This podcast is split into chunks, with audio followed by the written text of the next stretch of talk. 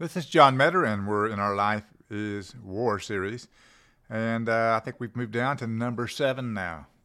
And as we get into number seven, we're talking about winning the war of life and uh, winning the battles that you need to win every day. Uh, I'm going to talk to you about uh, a number of more specific things. The more we go on this podcast, since we've laid the foundation down, the more detail we're going to give you and the more practical application we're going to bring to your life. Um, I to remind you that I started with this whole line from John Piper until you know that life is war, you cannot know what prayer is for. And, and that's really, really true. You know, you need to be uh, in the right place uh, in the battle in order to have victory. One of my uh, favorite experiences with my wife, Kim, I was on the island of Eleuthera in the Bahamas. Our church at the time, when we were pastoring in Tennessee, had a mission house, a mission headquarters, if you will, on the island of Eleuthera, long island, about uh, I think it was about 100 miles long and two miles wide. So it's virtually all beach, either on the Caribbean side or on the Atlantic side. And uh, there's a one point uh, of the island, in the southernmost point, I believe it was called South Point, and there is a point on that South Point area a small lighthouse there, and if you climb up uh, the, the, the the rocks, it's not a, a high mountain, but it's a, a hill, a rock hill. As you climb up, there's a point called uh, Solitary Point, and at that point, in South Point of Eleuthera, you can stand in a spot, and you're right in the middle of winds that are coming from the Caribbean, and then winds that are coming from the Atlantic but in that particular spot, it's perfectly still and calm. If you take five steps in one direction, you feel the Caribbean breeze. If you take a few steps in the other direction, you feel the Atlantic breeze. But at that spot, it's perfect tranquility. It's almost like, if you would, the eye of the hurricane. Wind is swirling around you, as it often does near beaches. But that point is totally uh, quiet, calm, peaceful, protected by an invisible protection. Not sure exactly how that works with wind currents, but I know it's the thing. So I'm going to talk to you about being in the perfect spot for spiritual battle in that way. Because you really do need to be in the perfect spot, and you can be in the perfect spot to win the spiritual battle that you're in. So in Ephesians chapter 6, verses 10 through 13, you're going to hear this over and over, maybe to the point till you're tired of it. But this verse says, Finally, be strong in the Lord and in the strength of his might. And it really reminds us who will win this war. So you're at the perfect spot when you really know who will win this war.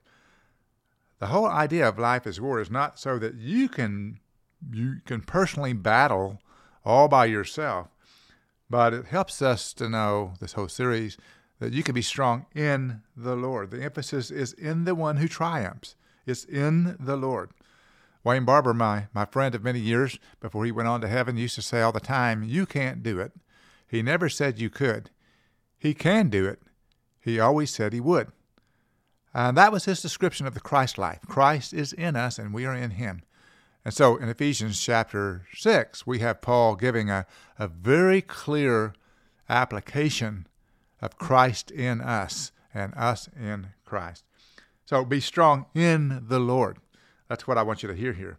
And in the strength of his mind. It's not going to be my weightlifting that gets me out of this. It's not going to be my long distance bicycling that's going to get me out of this. It's not even going to be disciplined thinking that gets me out of this. It's going to be his presence in my life. And the very first emphasis in that whole verse is his presence. And the second emphasis is his power. It's his power. So it's really not the it's not emphasizing his action, but it's emphasizing the sole power that's in Jesus Christ when He's in you. And it leads me to say, when the battle is raging, run to Him. Run to Him. Make sure you're in Him and maybe and, and make sure that He's in you. One of my favorite passages in the Bible is in Exodus chapter 33, where God is calling Moses to move from one place to another. And in Exodus chapter 33, Moses said, Lord, I'm not going to go up if you're not going up with us. If I go up, it's going to be with you. So if you don't go, I'm not going. Now, if you think about this in the Old Testament, often battles that were fought were horrific battles with much bloodshed, much at stake, but much at risk. And when the men of God who were going into those battles prayed, they prayed for an answer, yes or no. It wasn't a it wasn't they were asking God for a complex set of instructions. How are we going to win this battle? What should we do there? What should we do with our troops? What are we going to do about the enemy? They would just say, Lord, do we go up or do we not go up? And that was the context of Exodus chapter 33. Lord, if you're not going to go with us, not going. I'm not going at all. But if you're going up, we're going with you. Moses knew that it wasn't about the strategy, it was about the presence of God. And that's going to be what I emphasize to you too. Who's going to win this battle? It's not going to be you, it's going to be Christ. I'm a physical man. And this is a physical and spiritual battle.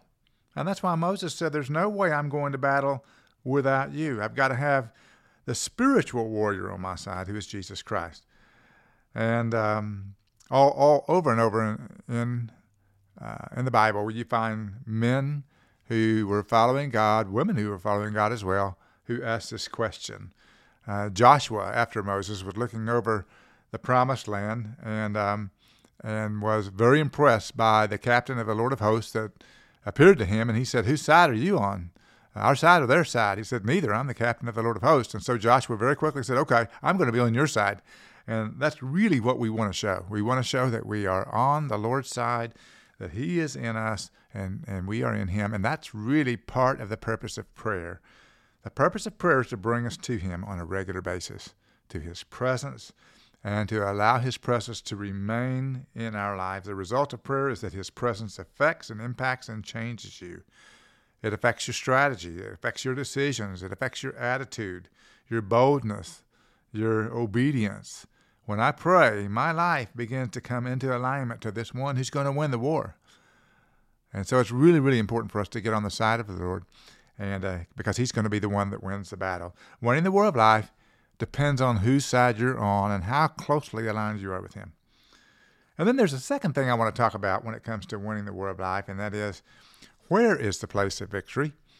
If I was talking to you about that particular spot at the south part of Eleuthera, the island in Bahamas, so where is the place of victory? And I go back to the armor of God here, Ephesians 6 again, put on the full armor of God so that you may be able to stand. This is about placement. And where does Ephesians say we've been placed? We've been placed in the helmet uh, of salvation, behind the shield of faith, in the belt of truth, in the shoes of the gospel in Christ. Ephesians reminds us that we're hidden in Christ and we're to pick up the sword of the Spirit. But we have all these things that are all around us and we're in that armor. Now, if I describe this armor in a more uh, a briefer term, instead of naming all six pieces of it plus prayer, I would say it's righteous living, it's holiness. When I live righteously and I'm living in the righteousness of Jesus Christ that was bestowed upon me at salvation, and I'm walking in the righteousness of Jesus that, that I'm enabled to walk in through prayer or through walking with Him, that I'm in the perfect place of protection. We must stand with Christ because to move away from Christ is to move without Christ. Now, one of the things that happens uh, in the Bahamas is that people go out and, and um, occasionally they go to observe sharks. Now, I've never done this, but of course, I've watched a lot of uh, documentaries about people hunting sharks and, and observing sharks, and usually that involves a shark cage. And of course, somebody in a shark cage knows that they have a certain amount of protection with them. That's the only reason they have confidence to get in the water with 12 foot tiger sharks or, or whatever else kind of shark, great whites, whatever you want to say. Um, and they're confident in there because they're in the cage. They are surrounded by the metal that would keep the shark from getting to them if it chose to get to them. So that's kind of the place of victory like that place where the wind can't get you, the place where the sharks can't get you, the place of victory when you're in a spiritual uh, war, world that we're not made to thrive in is in the middle of obedience with the Lord. That's the place of perfect protection. There is a verse in the book of Galatians that says this Walk by the Spirit, and you shall in no way carry out the desires of the flesh. So I could go on and on about this, but let me just summarize it all by saying when you stay in obedience, when you follow the word, your armor is on. And when you don't, you are defenseless against the attacks of the enemy. When your mind is fixed on Him, when you uh, are allowing Him to pull you in the direction of your purpose that He's given you for your life, when you're occupied with the obedience to what He's called you to do, then you're walking in protection. But when you don't, you're on your own.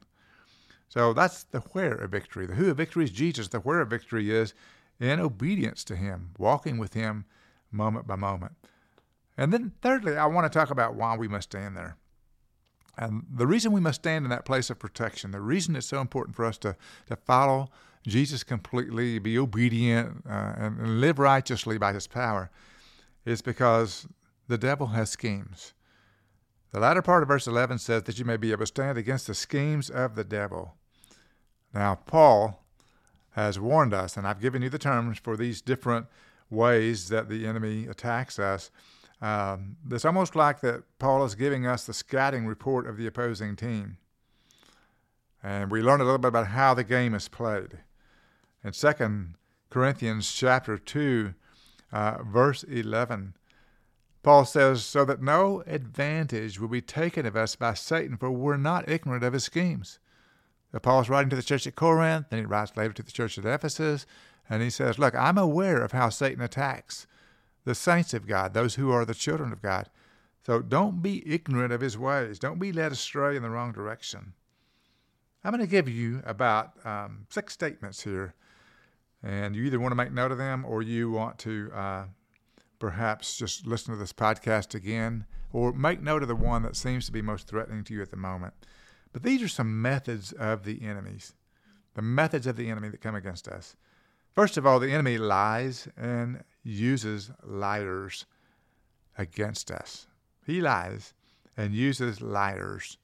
In John chapter 8, verse 44, Jesus was dealing with religious leaders who were obviously deceived and he made the statement. He said, Your father, the devil, is a liar and the father of lies. Now, you can't possibly think you're going to get into the ring in a spiritual battle and not have to face lies. So you can't believe what you hear. You can't believe what you think sometimes. You can't believe what you read.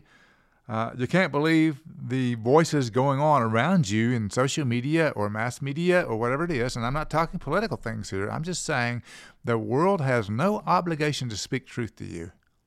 Only God has the obligation to speak truth to you. So the enemy works in that way with lies and he uses lies. So keep in mind, this is why we must be so well versed in the truth. I was told years ago that tellers in a bank back when we used cash a great deal, were trained to spot a counterfeit bill by handling authentic cash.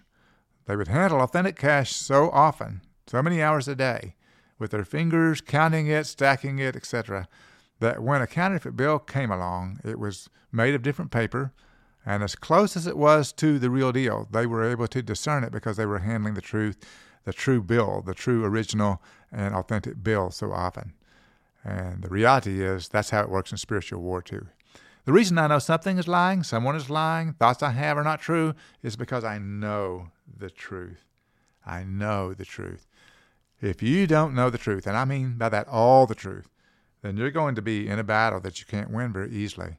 This is why it's so important. Oh, I'm going to go off on this again.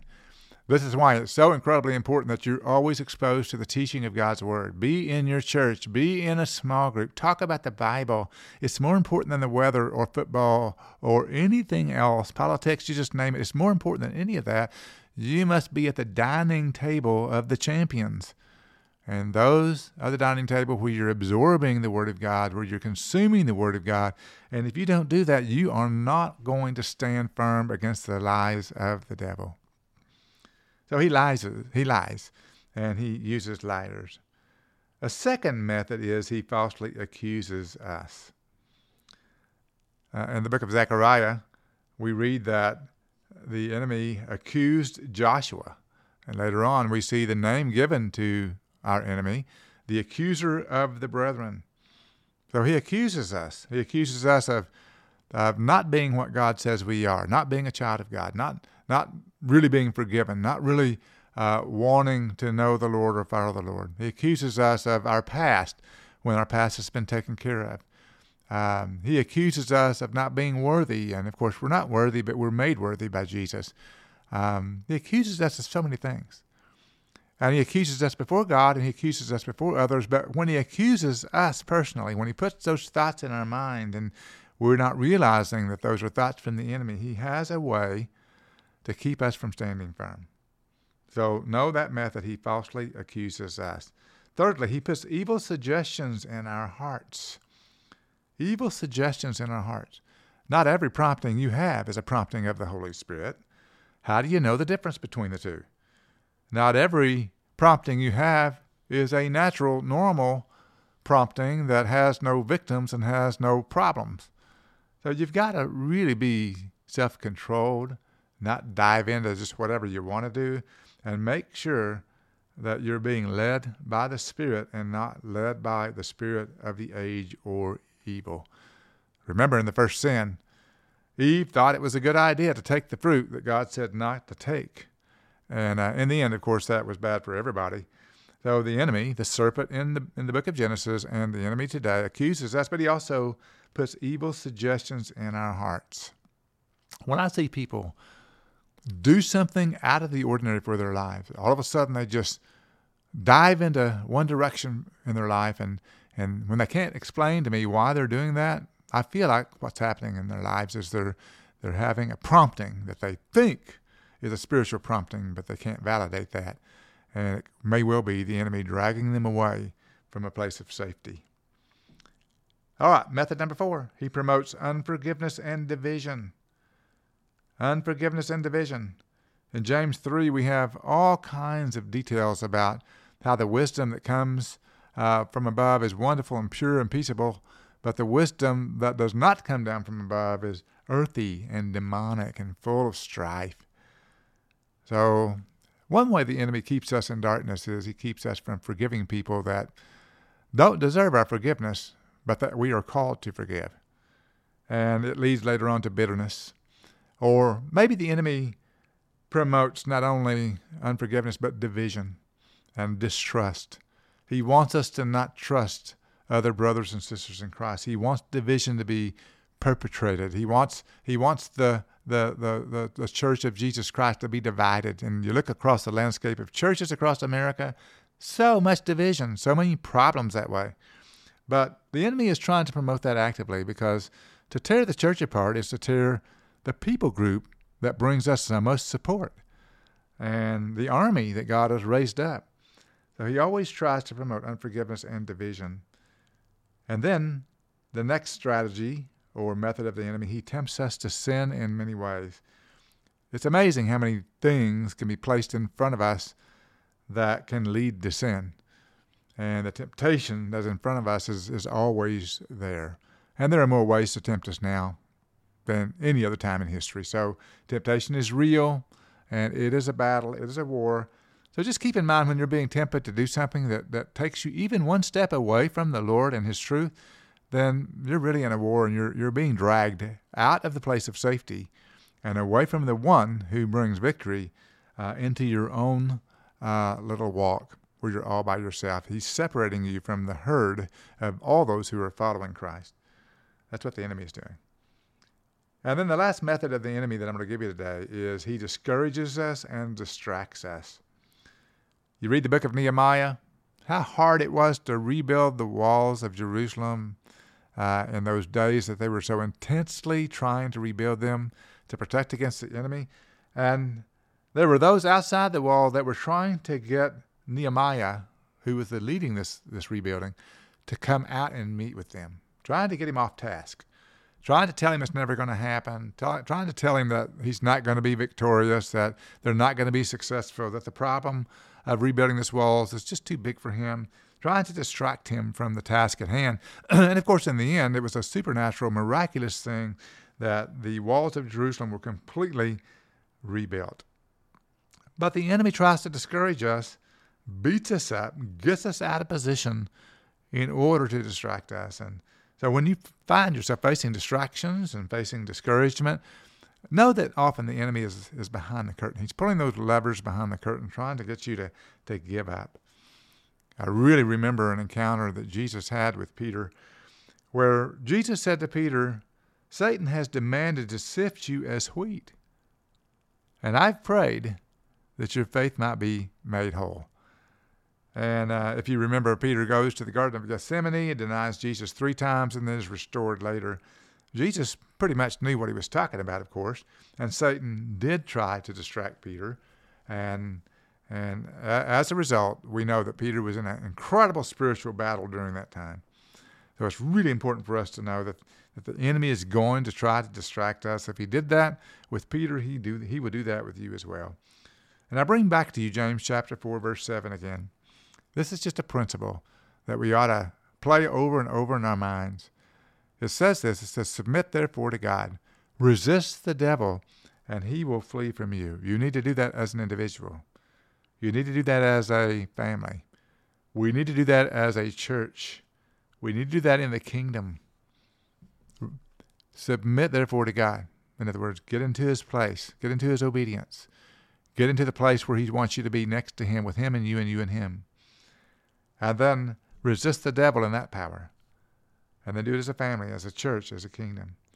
I want to admonish you to pray first, pray often, pray boldly, and I'm, I'm pointing back at myself at the same time. If the adversary is that intimidating and we're armed, how can you win the war of life without Christ? And the answer is you can't. Come to Him, give Him your life, join the army, and He will be on your side at every moment. So, my encouragement and hope to you is that you're at that tranquility point, that you're in that shark cage, that you're in Christ, and Christ is in you in a place of perfect protection, that you're constantly submitting, therefore, to God, resisting the devil, and seeing him flee you. And that's the way that we win the war of life. So I hope you join me for the next session of Life is War. Thank you so much for walking with us this far.